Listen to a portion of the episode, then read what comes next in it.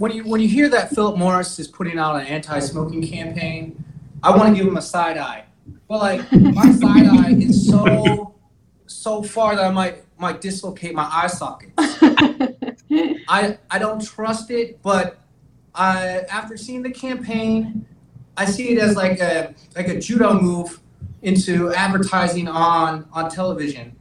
Um, when I, when I saw the ad campaign, I thought to myself, well, if I was watching it at a bar, it would with the sound off, it would just be some girl handing another person a lighter that maybe wanted to go out and smoke. So if I was having a beer at the pub, I would go. I would I would be incensed to like go out and have a cigarette at that point. Um, yeah, I think it's very interesting, and I can't wait to dive into it.